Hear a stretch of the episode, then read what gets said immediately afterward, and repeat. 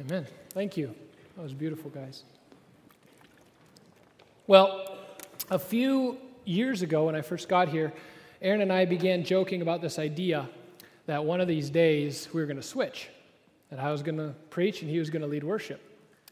So I saw that my name was on the roster for this fall the preach at chapel. So a couple of weeks ago, I approached him and said, So you're going to lead worship, right? He said, No, I'm going to Canada. I said, Okay. So here I am. But I really hope that we get the opportunity sometime. Thanks, Grace and team. That was awesome. Um, Aaron's been taking us through the minor prophets of the Old Testament, and he's been trying to help us rediscover a prophetic identity as a people of God, to rediscover our prophetic voice, if you will.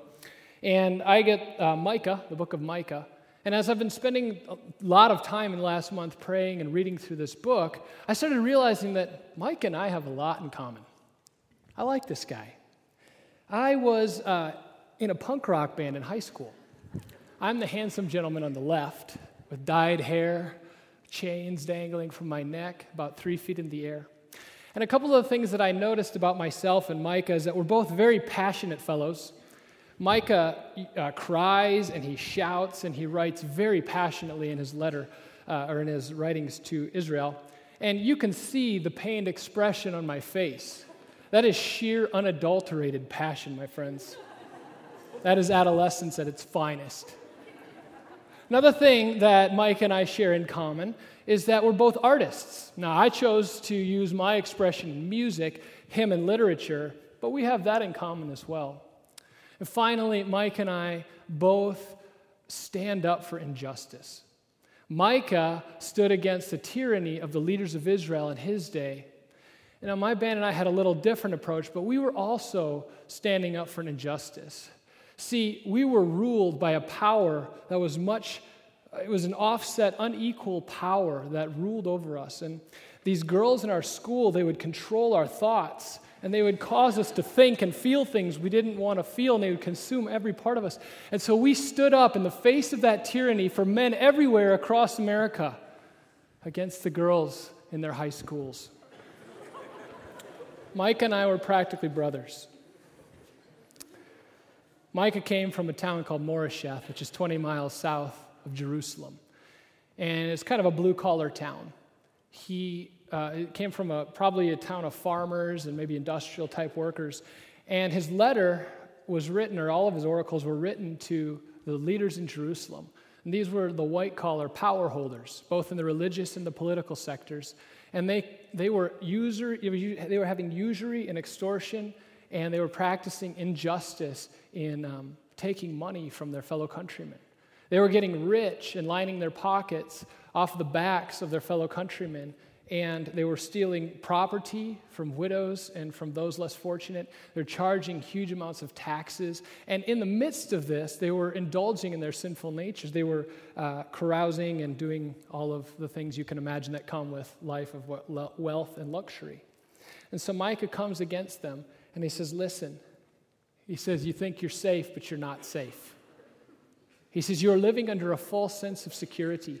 Three times in the book of Micah, there's these oracles of judgment, and he pronounces destruction, and then he follows them up with words of hope. But three times he comes against them and he says, Listen, you have the same problem that Israel has always had, and that is you fall back on the fact that you think you're okay because you're Abraham's seed, because you're part of God's chosen people. You think you're safe. You like to hang your hat on your nationality and on your ancestry, but it's not okay. You're not safe. You're living under a false sense of security, and destruction is coming.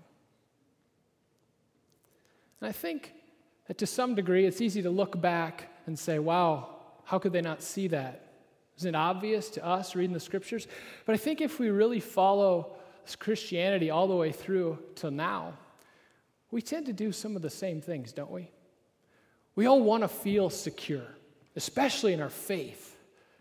And so we do these things like we make these uh, ritualistic check, check boxes, or we'll put these, um, these boxes in that help us to make us feel like we're okay. So I go to church, check.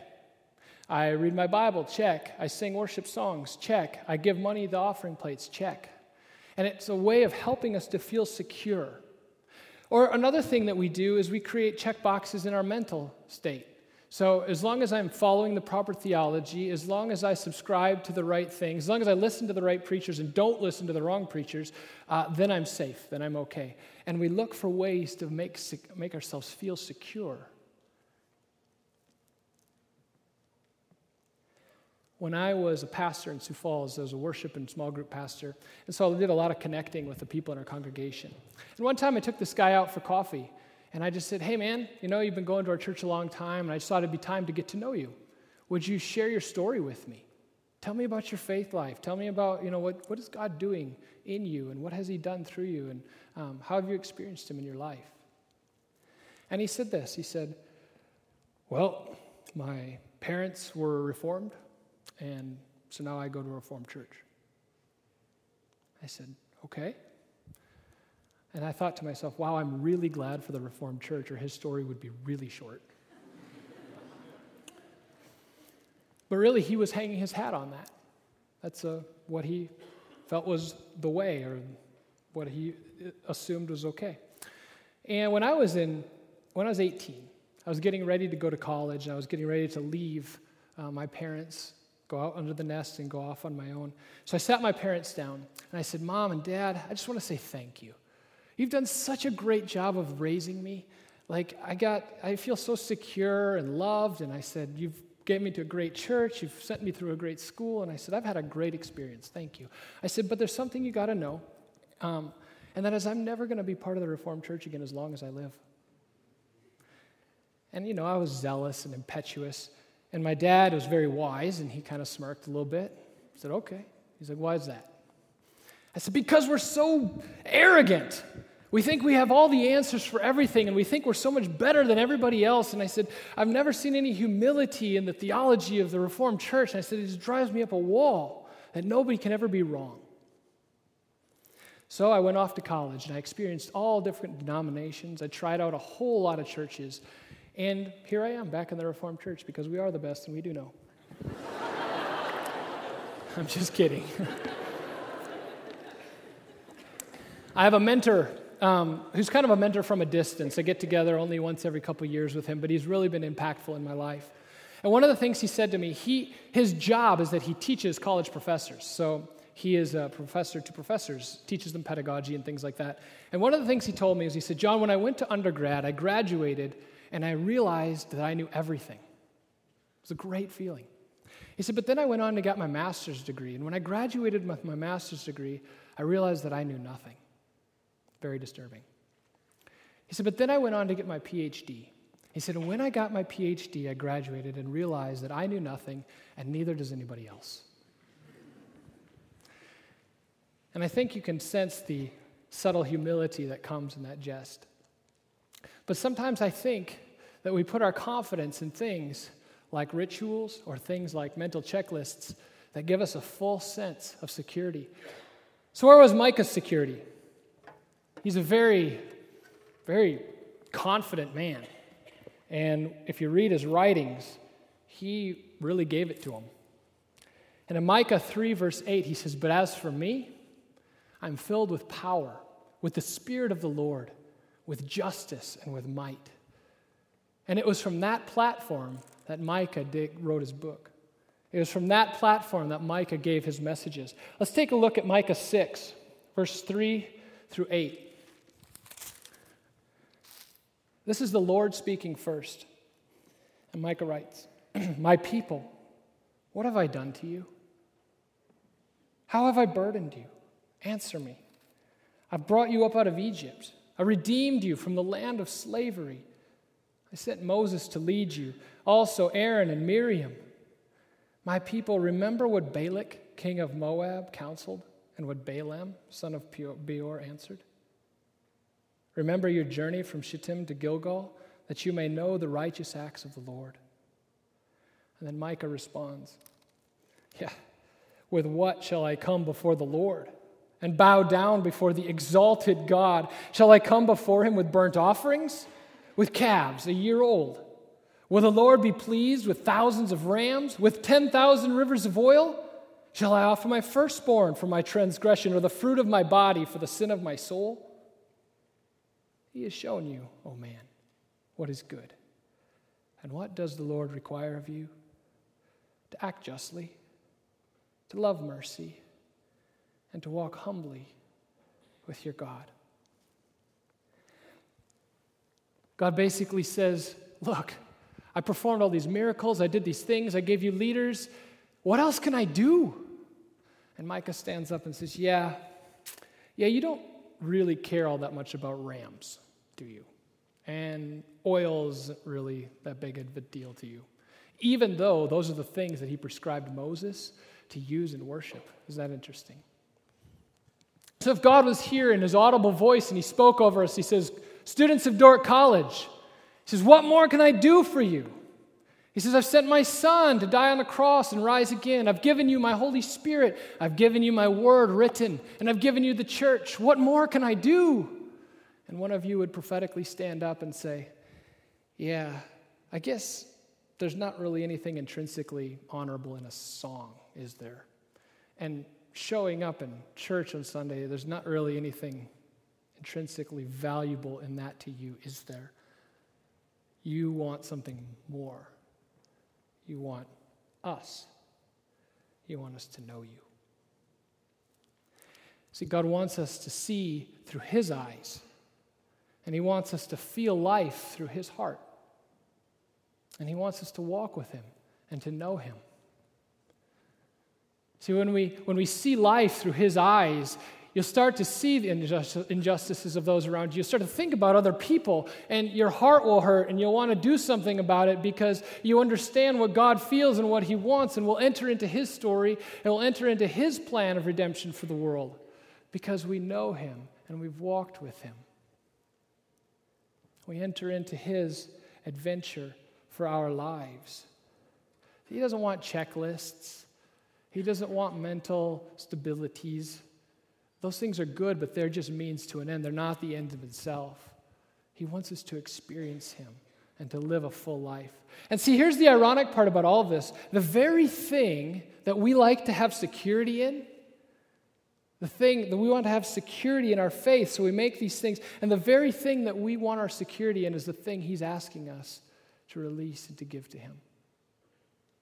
He's asking us to step out in faith, to maybe take a risk in a way that could potentially cost us something or maybe even be uncomfortable or even hurt.